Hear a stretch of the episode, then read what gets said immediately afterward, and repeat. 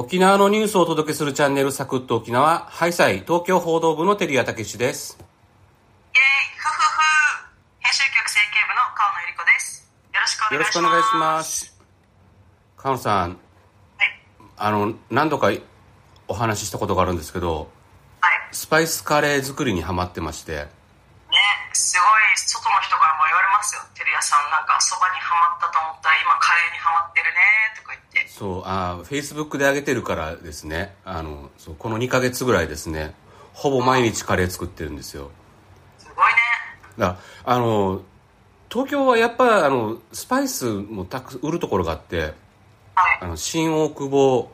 あのか韓国コリアなんていうの？韓流で有名な新大久保の近くにあのエスニック横丁ってあってスパイスが安く売ってて。る逆サ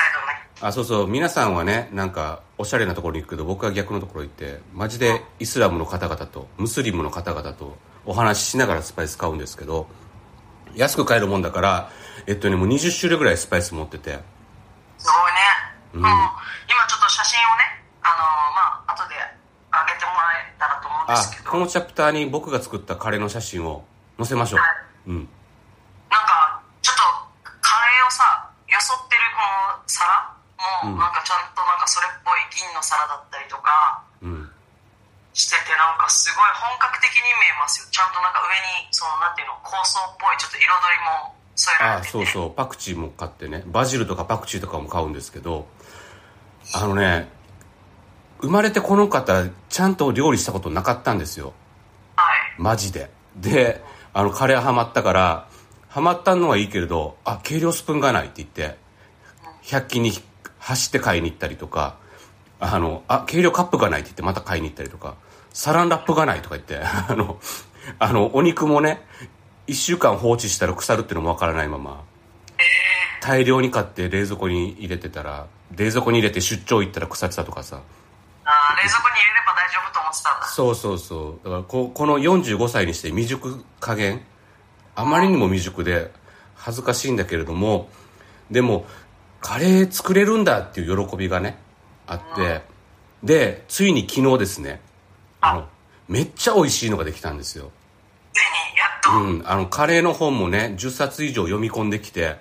やっと分かったのがスパイスってね油に香りがつくんですね。はい。なのであの最初はえっ、と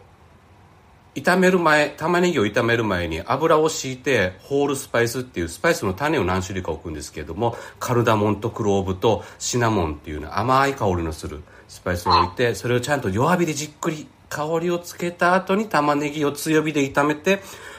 玉ねぎを炒めたらなんだっけあの焦がすじゃない？はい。メイラード反応っていうのかな？あのでそれで玉ねぎのコクが出るわけだ。でそこに今度は粉のスパイスを入れるわけですね。ターメリック、えーカイエンペッパー、えー、とコリアンダークミンをちゃんと油のところに入れて混ぜた上で今度トマトペーストを入れてそうするとトマトペーストのコクが移ってそこに豚肉なり鶏肉なりを入れて焼く焼いてそして煮込むっていうね。そうなんですね。面白いですか？あの真顔なってますけど。面白くはないけ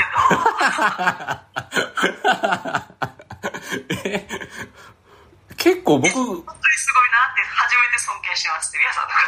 のこと。えなんで？僕がこの2ヶ月かけた集大成だからね今の。これで美味しいのがついてたっていう。こうなんかいろいろこう手順がスラスラとこんなになんていうの滑舌よく出てくることがすごいなとやっぱりこう熱量があるって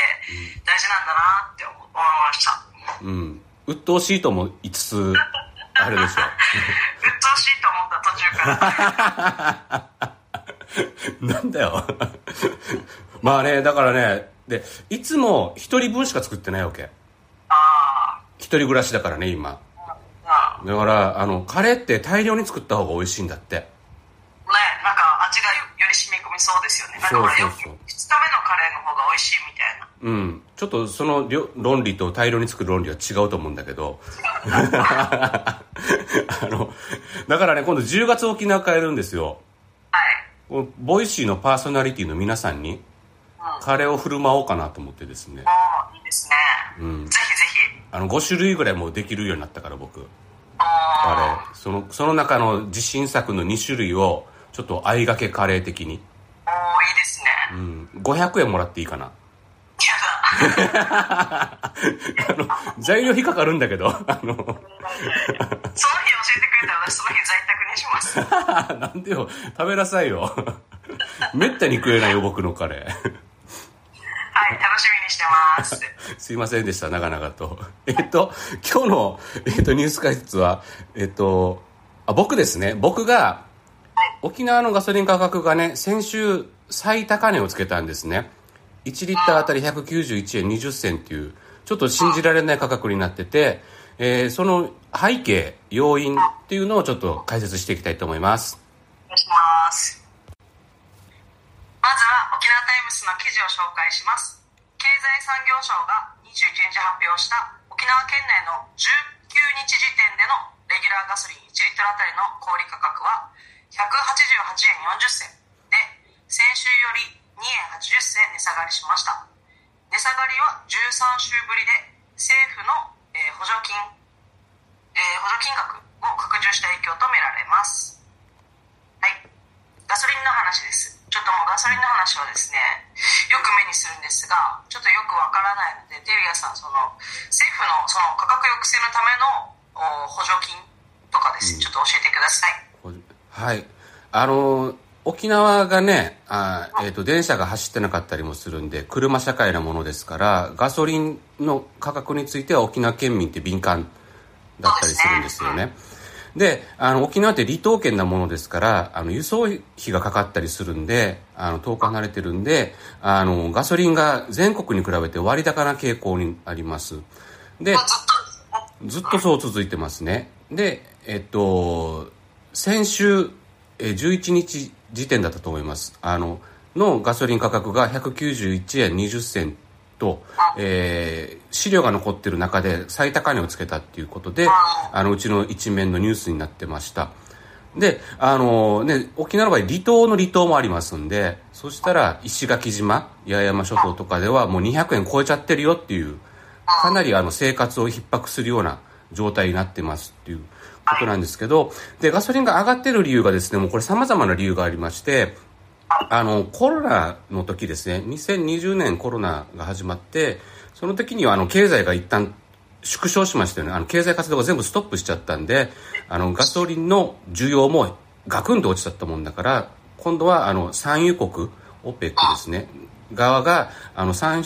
出量をちょっと減らし、抑制させたわけですね。ところが、今度コロナが、あの、落ち着いてきて、経済活動が活発化していくと、今度また足りなくなってきて、で、産油国が増やしたりとかっていう、ちょっとタイムラグがあって、で、えっ、と、原油の場合は、あの、先物価格っていう、あの、先を予想して値段をつけていったりもするもんですから、あの、えっ、とね、その正常とか世の中の、あの、状況によって、金額がこう、跳ね返りやすいっていうんですかね、すごいブレやすいんですね、ガソリンって。なので、あの、それが原油からガソリンまで末端まで行くと相当値段が触れてしまうっていう状況なんですけども、で、コロナで落ち着いてきたかなと思ったら、今度は、あの、ウクライナ侵攻があって、まあ、世界、まあ、あの、ロシアも産油国のはい。一つ。あの、産出量も多いですし、あの、ウクライナはウクライナで今度あの、穀物が豊かなところだったりもするんで、そういう意味であの、経済環境が今度また悪化するんじゃないかっていう予測も出たりするもんですから、また値上がりしたりとか。で、あの、それについて、またあの、政府が補助出したりとかしてっていう感じでやってるんですけれども、なので、あの、コロナが落ち着いた頃にですね、あの、政府が価格が上がっちゃったもんだからそそれからあの補助金をつけるようにしてるんですねところがその政府の補助金っていうのがあの石油の元売り会社、えっとガソリンスタンドの上にある会社ですよね。あの会社にあの補助金を入れてそれであのその補助金を入れることであの元売り会社があのコストが安くなる抑えられるんでそれがあの私たち僕らのあのガソリン買い取る買う時点の価格まで影響して下がりますっていうちょっとあのややこしい仕組みなんですけれどもそう。特にあのですね、なんかあれですね、でちゃんとちょっと補助するから、川下までそのようにちょっと補助の影響というか、そうそうそう。うん。届けばいいじゃないっていう発想なんですね。うん。多分ですねあの行政の事務手続き上そっちの方があの楽だからコストがかかんないからっていうことだと思うんですけどあの消費者みんなにするとねあの元売りは何社かしかないんだけれども消費者だったらね1億何千万まあ車持ってるのは数千万かもしれないですけどそこを対象にするよりはっていうことだとは思うんですが、えー、まあであの一応その補助も拡充しましたんでそれで今週は安くなりましたよっていう記事が載ってるわけですね。あの188円40銭で13週ぶりに下がりましたっていうことなんですがで、えー、これも170円を目指して補助を入れると政府は言ってますんでまあさらに下がっていくだろうと見られてます。でもその一方でですねあの日本自動車連盟 JAF ですね。あの助けてくれる連関してくれる。あそうそうそう。JAF が声明を出しててそれが面白い、まあ、注目されてるんですね、あのまあ、それを題材にコラムを書いたもんですから今回それがあのガソリンについてよく知ってるんですけれども1リットルあたり53.8円のガソリン税がかかってるんですよ。ガソリンって。結構あありますよねそう。でそのうちですね25.1円を当分の間税率って言ってあの占めてるらしくてですね。当分の間税率っていうその税率があるわけね。そう半分近くをね。これが1974年に暫定措置として道路整備の財源確保の中でしようということで設定されたんですね。当分の間。そう。そう でところがその後一般財源化されちゃうんですよ。でも当分の間税率のまま残ってるんですけども。当分の間っていうのはさ、まあ、暫定的ということじゃないですか。なのに、うん、一般財源化されてるわけですね。そうされちゃった上にあまああの東日本大震災とかいろいろあったんでそういうのもあるんですけれどもただもう50年も50年近く当分の間暫定的にやるって言って50年も経ってるのにそれって健全なんですかっていうのを問うてるわけですね。素晴らしい視点ですね。うん。であのだから消費税消費税も二重課税になっちゃってるっていうのを指摘しててなので本来の価格の1.6倍まで増えてる。とこれは国民の負担になってませんかっていう問いかけで確かにあの言い分としては一理ありますよね。でその当分の間税率を貸してるから高くなってるのにあのわざわざまたそれに補助金をつけて安くしようとするっていうこのあなんかおかしいですね。そういびつな状態になってるんでだったら当分の間税率をやめちゃった方が早くないっていう。素晴らしい。という指摘ですね。まあ、あの、世の中いろいろあるんで、当分の間、このガソリン税も、あの、地方税と国税に分かれてて、あの、国が決めちゃうと地方の取り分がなくなっちゃって、その調整もしなきゃいけないとかって、いろんな、あの、手続きがあるもんだから、今の政府の補助金のところに落ち着いてはいるんですけれども、でも、あの、50年近くもね、放っておいたっていうか、あの、当分の間と言い続けてきてることについては見直しもちゃんと考えて検討した方がいいんじゃないかということはあの普通に考えたらみんな思いますよね。なるほど、うん、であの結局ですね値段下がりつつあるんですけれどもあの今度はね9月15日にニューヨークの原油先物相場が10ヶ月ぶりの高値をつけたんですよ。結局そ、まあ、あの元もともとのところ、川上の川上、もっと川上の方で、あの値段上がっちゃってるわけですね。結構上がるわけですね、またガソリンが。上がる可能性が高くなってる。だから補助金の影響が、じゃあどう出るかっていうのがまた見通せなくなっちゃってる。不透明になってきてるわけですね。はい。ということは国民のあの消費の不安、あの、不安が高まって消費も減退していく可能性もあると。いうことで、あのね、政府はずっと経済政策で国民の消費喚起のためにいろいろな経済政策を打ってて、あのガソリンは、まあ、あの社会生活を安定させたいっていう思いもあるんですけれども消費を活性化させたいっていうのも一つあるんで結局そうやって影響がねあの悪い影響にななりがち。なのであの根本的な解決をしない限りあのまた補助金を使ってあの税金をどんどん出していくいきいか出しかねないっていう指摘がありますよということですね。なるほど、はい、まあ、税金がそもそも国民のだからね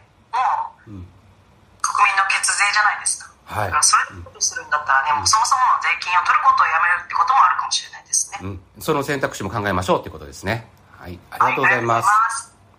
はい、はい、エンディングです。お疲れ様でした。えー、パーソナリティが同じテーマをつなぐリレートーク今週のテーマは敬老はい。どう？え、今週、月曜日が敬老の日だったじゃないですか。高級日でしたねうん。それにちなんだあれなん私ちょっと敬老の日ね、すいません、何もせずに、普通の3連休としてちょっと過ごしちゃいました。あ満喫できました？満喫しちゃいました。あでそれはそれでいいと思いますよ。敬うことはなかったと。で心の中では思ってた。心の中ではもう長生きしてねお父さんお母さんも含めて長生きしてねと ありがありがとうと。感謝もしなしつつ。僕はですねあの、はい東京であのえっ、とねホテルニューオータニでカビラ長生さんっていうねあの沖縄の放送業界メディア業界のレジェンドがいるんですけどのあのカジマ屋があったんですよ。はい鹿島屋。もうわからない単語だらけであれなんですけどえっ、とカビラ長生さんの数え97歳のお祝いですね。はいでカビラ長生さんっていうのはあの終戦直後の沖縄であの沖縄初の、えーラジオパーソナリティとしてあのパーソナリティを務めた方でその後琉球放送であのテレビ開局に立ち携わったりとかあの沖縄は当時あの日本じゃなかったんであの復帰前の沖縄であの OHK っていう沖縄放送協会っていう、まあ、公共放送を立ち上げたりとかですね、まあ、その公共放送は復帰後にあの NHK に吸収されるんですけれどもその後 NHK の職員としてあの東京に移住されてそこであの NHK で報道に携わるっていうことをやってらっしゃる方で、まあ、沖縄の放送業に携わる人は知らない人はいないっていうことですね。有名ですね。であの全国的にはねあのジョン・カビラさんあ DJ のジョン・カビラさんとその弟のカビラ・ジエさん俳優ののお父さんとして有名な方ですね。ホテルニューオータニでですねあ違うまずカジマ屋ですねあと。97歳カジマ屋っていうのは日本語で風車という意味なんですけれどもまああの97歳まで生きていくと今度はあの童心に帰って幼い子供の心に帰ってあのまあゆ豊かな感性をも取り戻すという意味合いでカジマ屋っていうあのお祝い事として、えー位置づけられてるんですけれども。しますよね沖縄でもね。そうそうそう、うん、あのやっぱね97歳まで生きられてるわけですからもう地域ぐるみでねああそう国運カーに乗ってね、うん。なんか家族のをみんなで持って、の、うん、バーってね。でお祝いしてあやかってっていう感あやかったのに触ってうん、おばおばじに触ってありがとうって言って。やりますね。でそのジョンあカビラ・ジエさんのカジマ屋なんですけどホテルニューオータニで。多分ジエさんのあカビラじゃない。カビラ長生さんのね。お父さんの カジマ屋なんですけどホテルニューオータニで500人集まって沖縄県内外から、まあ、大体沖縄の人が沖縄東京沖縄県人会の主催なんで沖縄の人がもうほとんどなんですけれども集まってきてえーっとねうちの社社長もいましたよ。沖縄タイムズ社の社長。だからあのメディア業界のレジェンドなもんだからあの琉球放送琉球朝日放送沖縄テレビ琉球新報沖縄タイムズの社長みんな集まってて。あーすごい。で副知事もいたりとかして。すごいね。すごい厳かにねやっててであのカビラ長生さんもやっぱお元気でちゃんと舞台に立ってご挨拶もされててであのオペラも披露したりとかですね、ねうん、あのすごいしっかりしてましたよね。なんかそんなになんていうんですかこう腰が曲がったりとかっていう感じでもなくて。そうね背筋もピンとね、うん、ねちゃんと歩いて入場してあのジョンさんあカビラ長生さん3兄弟なんですけれどもね長男がジョン・カビラさん。次男がアメリカで経営をされてるケカビラ・ケンジさんという方がいらっしゃって。で三男がカビラ・ジエさん。ですね。でその3人の兄弟と一緒に入場してきて。もうとても幸せそうでしたね。嬉しそうでしたね。3人の息子たち立派な息子たちとともに。うん。囲まれて、すごいですね、うん、で沖縄の方々に祝福されて。ということであの僕もあの敬老の日な 僕自体は何もしてないんですけれどもそういういい取材ができてとてもあの心が豊かになった一日でした。もうね皆さん長生きしていっぱい私たちみたいな後輩にいろいろ教えていただきたいですね。うん。うまくはないですがまとめましたね。反省を込めつつね。はいはい今週もお聞きくださりありがとうございましたありがとうございましたぜひいいね、フォロー、コメントもよろしくお願いします。明日はゆるっとサンデーです。いっぺんにフェーデービタン、またんちちみそうりよ。